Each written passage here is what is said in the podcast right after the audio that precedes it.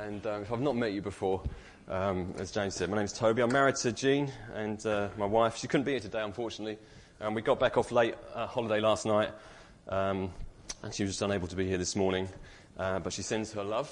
And we'd have also loved to have been around at the barbecue as well this afternoon to spend time with you. But um, I've got to be offered a conference um, this afternoon, so I've got to leave, catch a train, hopefully, because there's been train strikes, hasn't there? So I'm dearly hoping that the trains are going to run on time. So I've got to be in Cambridge. So unfortunately, I've got to get back home.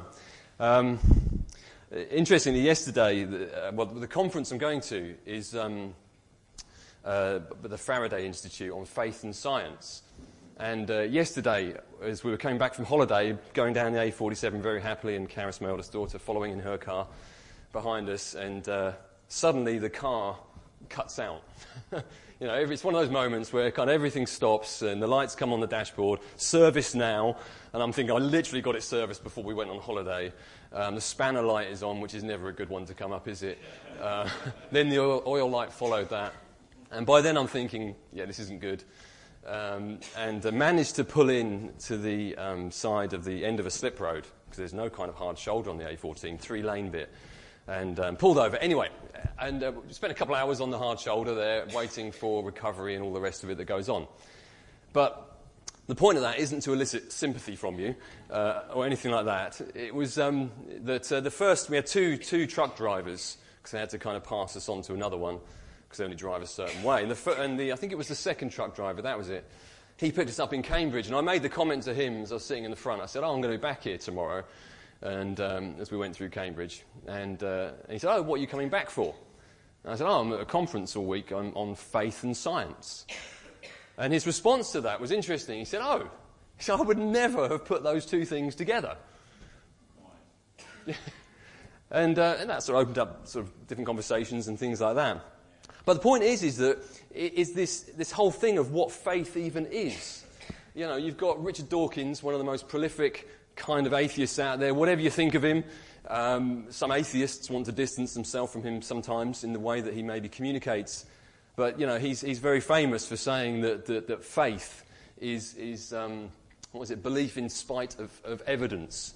Even though he would say there's evidence to the contrary in terms of Christianity, people still choose to have faith. And so faith becomes this thing of, I close my eyes and I hope it's true, and I'll take a leap, a blind leap of faith and, and that's what being a Christian is all about.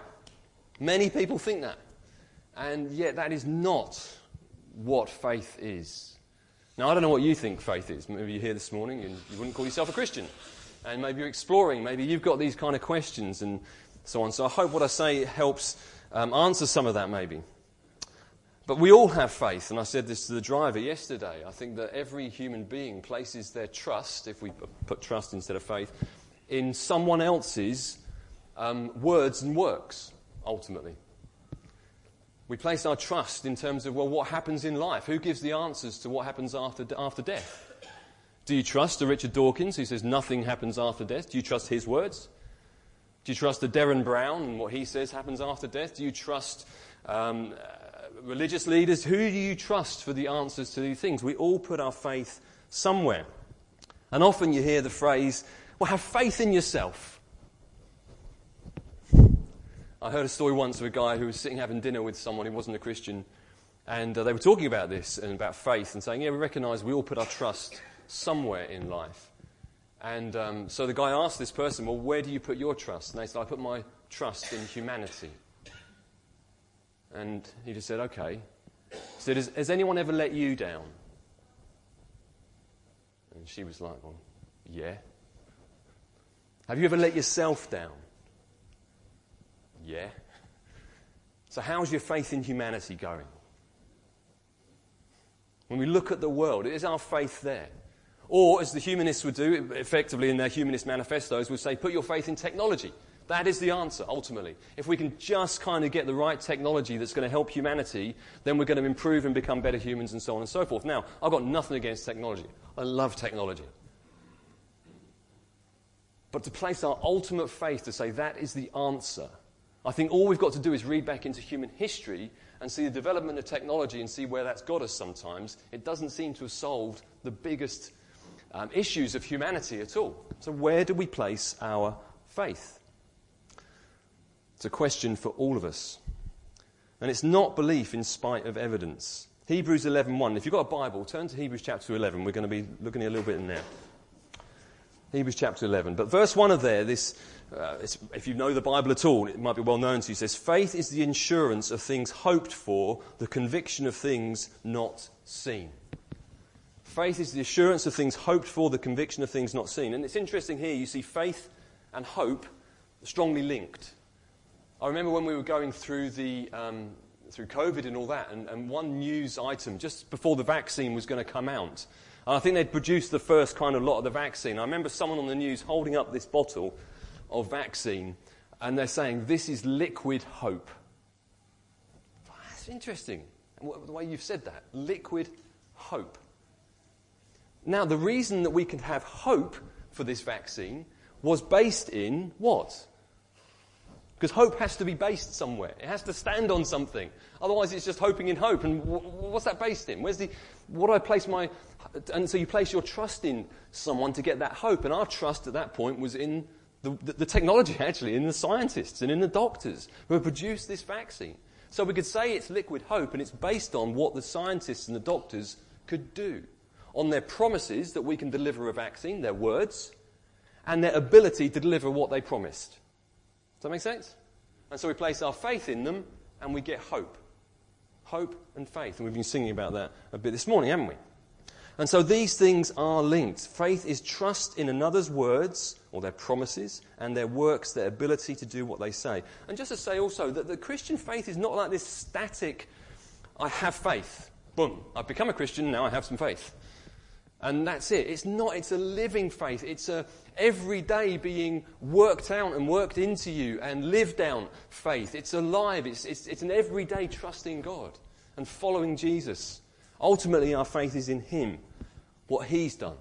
In His life, His death on the cross, the resurrection, that's where our faith is rooted. That's where our hope is rooted. That's why in 1 Peter it says that you've been born again into what? A living hope based upon what? the resurrection of Jesus Christ from the dead. That's what it's based on. Okay, 1 Peter talks about that.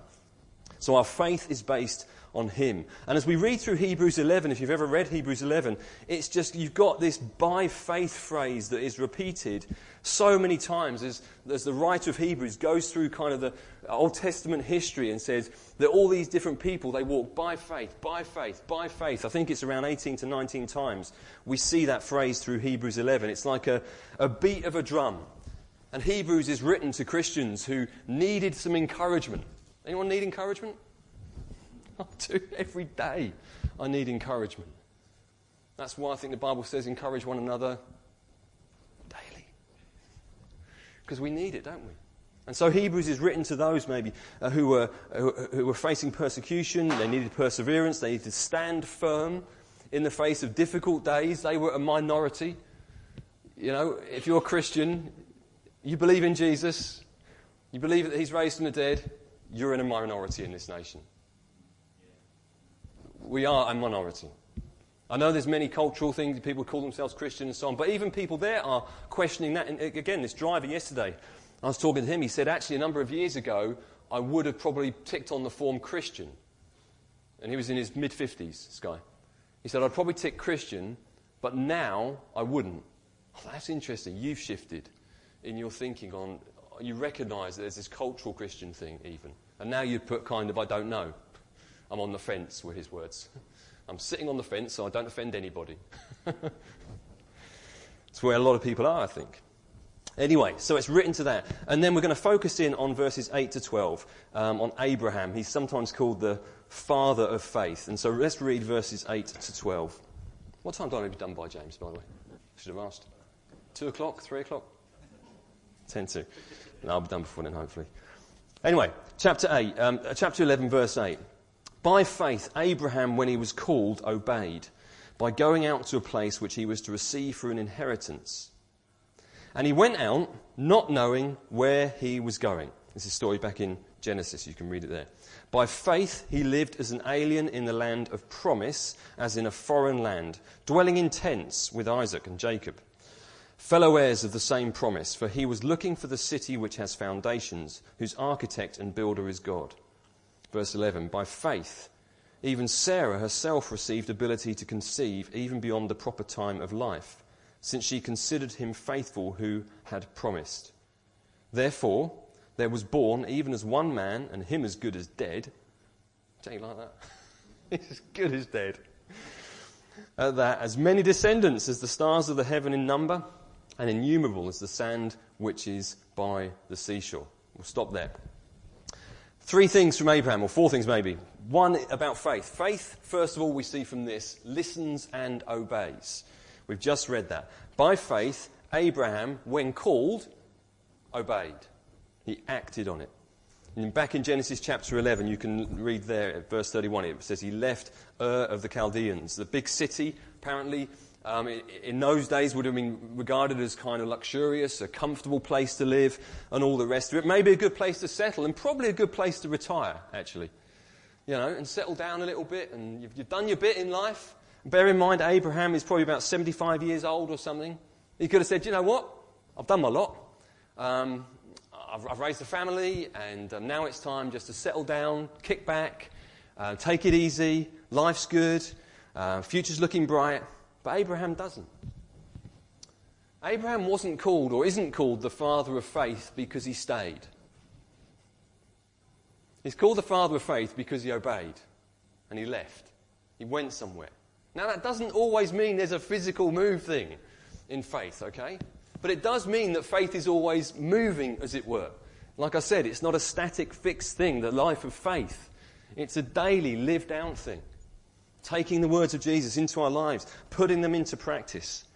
Abraham's faith was worked out in his going, in his obedience. And um, James talks about this in the book of James, talks about how faith and works are linked. That James says, if you, you tell me you've got faith, you, must, you know, I'll show you my faith by my works, by what I'm doing. There's evidence of it. Faith, it does show itself. This faith in Jesus. It doesn't just kind of stay in this faith in Jesus and nobody knows. There's no change in your life. There's no, there's no difference. There's no, in what you do, there's a difference. And again, what, and come back to these drivers actually. Uh, our first driver, he was called Big Dog. and he was a big lad. Um, and, uh, and he was talking to him a bit, and, uh, and he said, Do you know what? 18 months ago, my brother got baptized in the sea. And he said he'd seen a change in his brother. And he said that he was into alcohol and all sorts of stuff before, a bit of a mess, and, but now he said he's happy. And, that's, and, and, and you hear this phrase a bit, which is, and I'm really pleased he's happy. That's really great. He's found something he believes in. It's all very nice, and he's happy now, and I'm very pleased for him. But I was interested to hear that, that this faith in Jesus for his brother was worked out in his life, and this, this older brother saw something in him. He saw a change. Now, when you hear the word obedience, because we just read that. How do you feel when someone says obey? Well, doesn't it depend on who's saying it?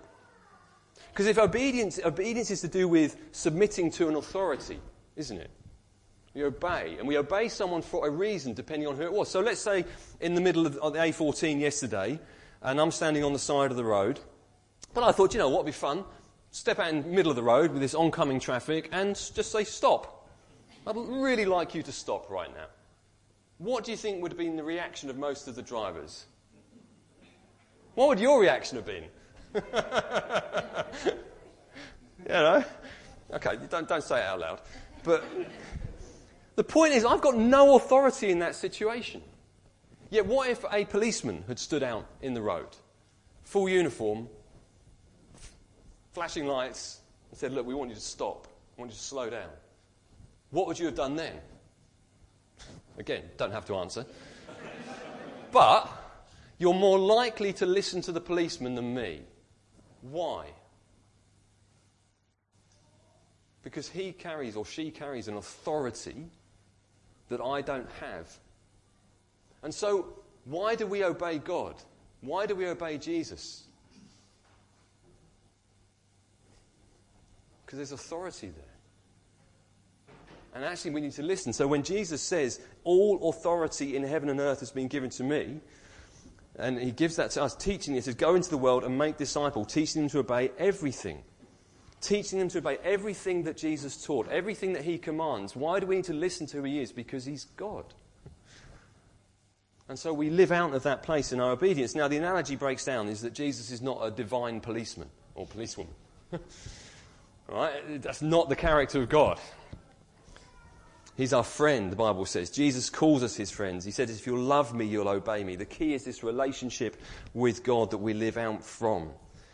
But the point is, is that there is, a, there is a cost to obedience, as there was for Abraham.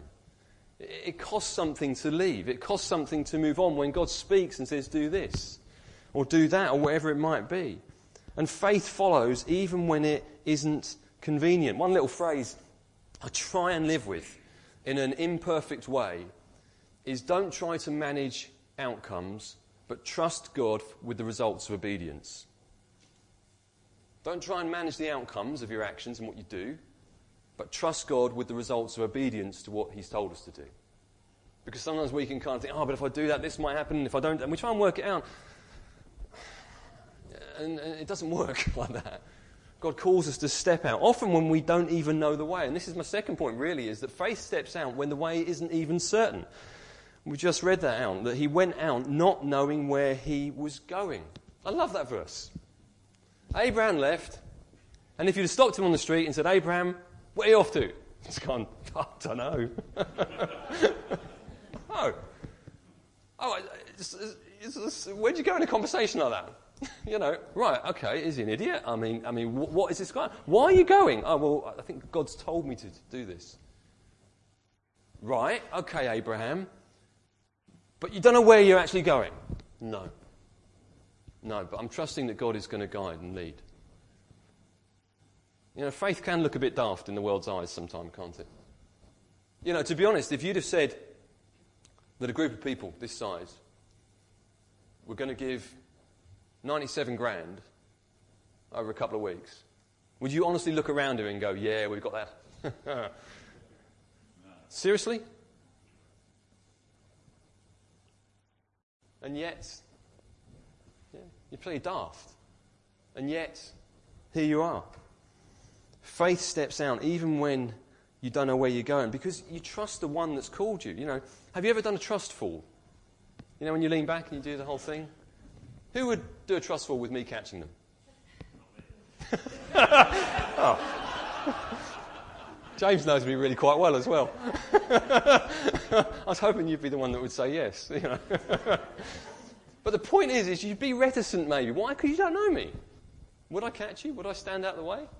Of course I catch you. Of course I do. The point is, it's, it's that we do trust fall because we know the one who is, we trust the one who's going to catch us, as it were. And it's the same with stepping out in faith, isn't it? You know, faith isn't about trying to kind of, right, if only I had more faith, and you stand up, more faith, Lord, give me more faith, give me more faith, give me more faith. Lord, if I clench my fists, if I, I don't know, try harder or something, I'll have more faith. That's not what faith is. Faith is about putting your trust in one who is greater than you. And so it's not about try and get more faith, it's about know God more. Understand who Jesus is more. Um, you know, it says in 1 Peter, uh, uh 2 Peter, sorry, 3.18, grow in the grace and the knowledge of our Lord and Saviour, Jesus Christ. Listen that again. This is, this is to Christians, all Christians, grow, grow in the grace and knowledge. Interesting, those two things. So knowing God knowledge of what God is like, knowing who God is, or how do we know ultimately who God is and what God is like? Where do we go? Jesus. He's the one. Yeah, revealed through the scriptures. It's, he, Jesus is the one. If you see me, Jesus said, you've seen God. He's the exact representation of the living God. So you want to know what God is like? Look at Jesus. That's his claim. And so get to know him more. Get to know the grace of God more. Get to know the gospel more. The good news of who Jesus is and what he's done. And as we do that, faith grows. Going, oh, I can trust the one. Why? Because of my faith? No, but because he is faithful. It's trusting in the faithfulness of God. Even in all our ups and downs, or our mess ups and our screw ups and our hang ups and all the rest of it, it's trusting him. So get to know him. And then we step out in faith, don't we? Even when the way is unclear. I mean, this building deal that you've gone for. Yet there's some prophetic there to encourage. That is great. And we're given prophecy to encourage us because we'll need courage to take the steps that God calls us to. And so here you are. I think it's incredible, this money that's been given. But you don't really know what the future is for that. You but you're, you're, walking by faith. It's the same with that at King's. You know, I can think of significant moments for us as a church in Norwich where we went for the King's Centre. And there was a whole amazing story even about how we even got to put an offer in for this building. Um, and uh, God had spoken about a building in the centre of the city and all of this stuff. And we didn't have any money, like you, zero, big fat zero. And suddenly we get to put an offer in, and, and it gets accepted. And it was up against these um, redevelopment companies as well, big redevelopment companies wanting to develop it, that area in, in, the middle of the city. And um, we needed um, 100 and something thousand, I think it was. And like you, didn't have any money, so gift day on, you know, Sunday, and we weren't as big as a church at that time. I remember it 20 odd years ago. 25 years ago, in fact. This is our 25th year. 25 years ago. And in one offering, we got 101,000. I think it was one offering anyway. It was over a week or so, a bit like you've done. 101,000 to pay for the building. Now, we had a lot of renovation to do after that, a lot of work um, to put into it. But you step out in faith. So there we had no money. Then when God talked to us about going multi-site, where we started our first location in Mile Cross, where Jean and I, my, my wife and our family had moved to Mile Cross, we felt God called us there and um, go and move in and see what God will do. And we felt to start another location there, and so we were going to start a Sunday morning meeting. And uh, we felt God say, You're going to meet in the middle of Mile Cross, smack bang in the middle. So there's two buildings in the middle of Mile Cross. Um, one is the Norman Centre, the other is the school that my children were going to at the time. Me being very spiritual, um, the school was painted purple, which is the colour of kings. So I think, oh, God, this must be a sign from you that th- this is going to be the school. We're going to get the school because it's already purple, which fits with our branding. Brilliant. That's how shallow I can be. and um, so we asked the school, and the school said, no. no. So we went to the Norman Centre, we asked the Norman Centre, and the Norman Centre said, yes. no, they said no. they said no as well. They said, no, we don't open Sundays, we're not opening Sundays, we're never going to open Sundays, there's no chance. Okay. But Lord, I'm pretty sure you said the middle of Mile Cross. That's what we believe you've spoken about. So what we did, I remember it was about January time, and um, I remember standing up at a meeting, church meeting like this, saying, we're going to start a new location in the middle of Mile Cross. We're going to start meeting on Sunday mornings, and we're going to start meeting at Easter this year. I could have not put a date on it, on the year, and pushed it back a year each time, but it was this year we felt to go for it at Easter Sunday. We felt God said in the middle of Mile Cross. And then Marcus, one of my friends at Mile Cross, one of the elders there, um, some of you know he, he, he spoke about, he said that there's, um, he had a picture of a boulder. That was it, big boulder. And you could see lots of people, like the church, milling about on this field in front of this massive boulder, but everyone was kind of milling around. And then he said what happened was we all kind of aligned in front of this boulder and prayed. He says, as we aligned and we prayed, the boulder would move. And it was in light of not having a building or anywhere to meet. And uh, and so I'm thinking, we've said we're going to do this. We haven't got a building. We haven't got a clue. And then one day I remember I was meant to go to this, like a council meeting thing, display or something down the road. I didn't have to be there. I didn't want to go. And I wasn't going to go. I remember saying to Jean at the time, I'm not going to go. I can't be bothered. I'm a bit tired. But just that sense of, I probably just should go. I should go along to this thing. So I did. I went along there, happened to bump into a councillor who was there. The councillor happened to ask, Hey, how's it going? I know you're looking for somewhere to meet in Mile Cross, and how's that going? And I said, Not good, because both have said no. Da, da, da. And she said, Oh, I know the people at the Norman Centre. Leave it with me. I'll get back to you. Long story short, she got back, got to speak to the, the head of facilities, whatever, had a really good conversation with her. We ended up getting the Norman Centre. And we've been meeting there for the past, what, 10 years or so, maybe more than that now, in the middle of Mile Cross estate. God's faithful. But you step out in faith. And sometimes it looks a bit daft. And sometimes it looks like you've said you're doing this and you haven't got a clue how it's going to happen. And sometimes God uses idiots like me who don't want to go to a meeting that you turn up on, but you think, well, I'll go anyway. It's, it's why, why is it like that? Because actually, it's not about our clever plans. People are not meant to look at the church. In fact, you're not meant to look at your leaders and go, aren't they amazing leaders? I mean, all due respect to your. But, but you're not. It's God who works these things together as a church family as we move forward in faith, not knowing where we're going. And also, you're building for a future generation as well. It's good to have that in mind in what you're doing here as well, in the way that you've given here. You're building for the next generation, the generation after that, the generation after that. That's our vision here, isn't it? We invest in future. That's what it's about. Now, I understand with faith that sometimes things don't go the way we expected. Sometimes it feels like God didn't come through to things, and I'd encourage you to don't shove those questions under the carpet if you're in that place when it comes to faith in God. Why didn't this happen? Why did that person not get healed? Why did that thing not happen? I totally get those things. Thankfully, we've got the Bible, and the Bible is full of these questions, you know, itself in, in the book of Psalms and other places, even down to uh, in the book of Acts. You've got the story of James and Peter are arrested. Um, well, James is arrested, and he, he gets killed. Peter is arrested, and he gets freed. And I always think, well, how did James's family feel when Peter got freed? I wonder if they asked the why question. But what we read through Hebrews as we go through it is that it doesn't paint a pretty picture of faith. When you read on through this, um, it says that they died often without inheriting their faith. And if you go on and read through from verse 30 onwards and so on, it talks about people who have been killed, um, imprisoned, had their property taken away, and so on and so forth. You've got all these different things sawn in two by faith. I mean, it's like, what? So it doesn't paint this kind of idyllic view of faith that everything works out exactly how we want all the time.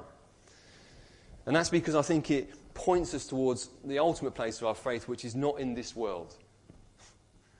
Actually, it's for the future. In, in, and the cross is not exactly, let's put it this way, you, know, you didn't look at the cross. When Jesus was hanging on the cross, the disciples weren't going, standing before it going, wow, this is amazing. This is the greatest act in human history.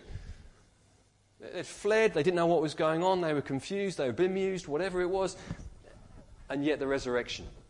Born again into a living hope through the resurrection of Jesus Christ from the dead It points to our future hope. So faith steps out when the way is unclear. Faith listens and obeys. Faith um, resists the temptation to settle down. I won't say too much on this, but the, as you read through the story of Abraham, it, it talks about how he was looking for a, a city with foundations in God, something solid, something lasting, and he was in a tent. I don't know what you like with camping. Who, who, who are campers here? Who are happy campers? Let's rephrase the question. Who are happy campers? Yeah, one, two of you. Okay, that's fine. some others endure it, some others just don't do it at all. Um, but here's this, this tent thing. Well, what's that meant to tell us? He dwelt in tents. Yeah, it's temporary, it's transitory. We're passing through. It says that Abraham lived like an alien. He didn't live like this world was his home and his final destination. And so faith resists the temptation to settle down. It doesn't get too comfortable in this world. And I don't know if you're anything like me, but I need others around me to do what it says in Hebrews chapter 10 about provoking one another to love and good works. We need people who are close enough to us. That's why house groups are important and being with others and having good friends in church life, maybe just a handful even. But people who are close enough to us who can help provoke us and, and encourage us to take steps of faith. I need that. We all need that. Because it's very easy to almost, I think, plateau in your faith a little bit. It's very easy. And as you become a Christian and you go on in life, think, well, actually, what does faith look like for me? And that's a, that's a good question to ask yourself. What does it look like for me today to walk by faith? Not just as an individual, but again, together as a church in the minute going for this building.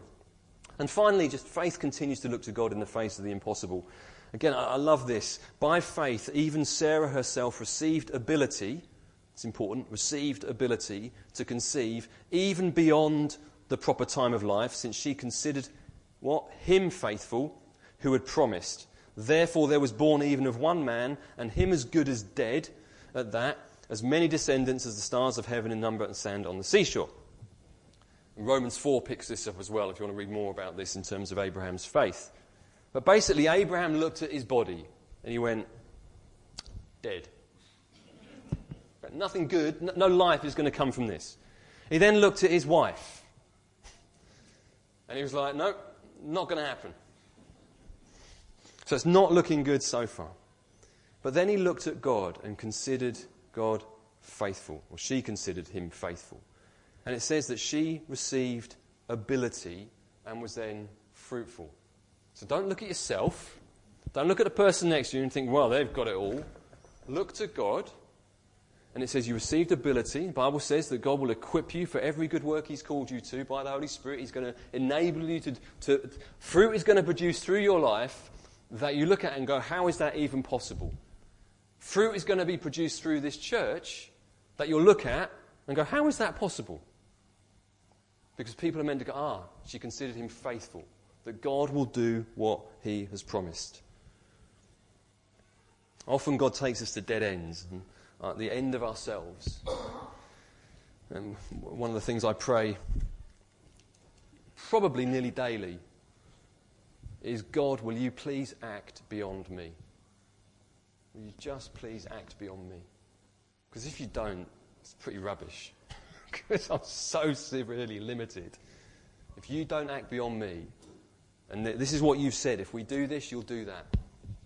You said we'll be fruitful. Jesus said, I've appointed you, if you're a Christian, to bear much fruit. That's his promise. And yet it's often out of weakness, isn't it? Sarah, it's not going to happen. You know, um, Sarah laughed to start off with. Moses, you know, said, I can't speak very well. I don't really want to do this. Gideon was like, you know, God said go, and he said, well, I don't know about that. And, te- you know, he sort of said, God, I want lots of encouragement here. Um, David, King David, this great king, and all the names, when you read through these names actually in Hebrew 11, you find no real heroes in terms of their lives. You find no perfect life, no perfect faith there. Isn't that encouraging? I find that encouraging. That it's through weakness. In fact, verse 34 says, From weakness they were made strong. So our faith doesn't grow and doesn't come from focusing on ourselves, but focusing on Jesus. And it says there in chapter 12 that does anyone ever feel weary here? Do you ever feel like, do you ever lose a bit of heart, you know, a bit of courage and feel like giving up sometimes? Well, the antidote is in verse 12. Consider him who has endured hostility by sinners against himself, so that you will not grow weary and lose heart. And it talks about in the previous verses about fixing our eyes on Jesus, the author and perfecter of what? Our faith. Fix your eyes on him. Make him everything. Shall we stand? I'd like to pray for us. And if Joy want to come back up and Emma.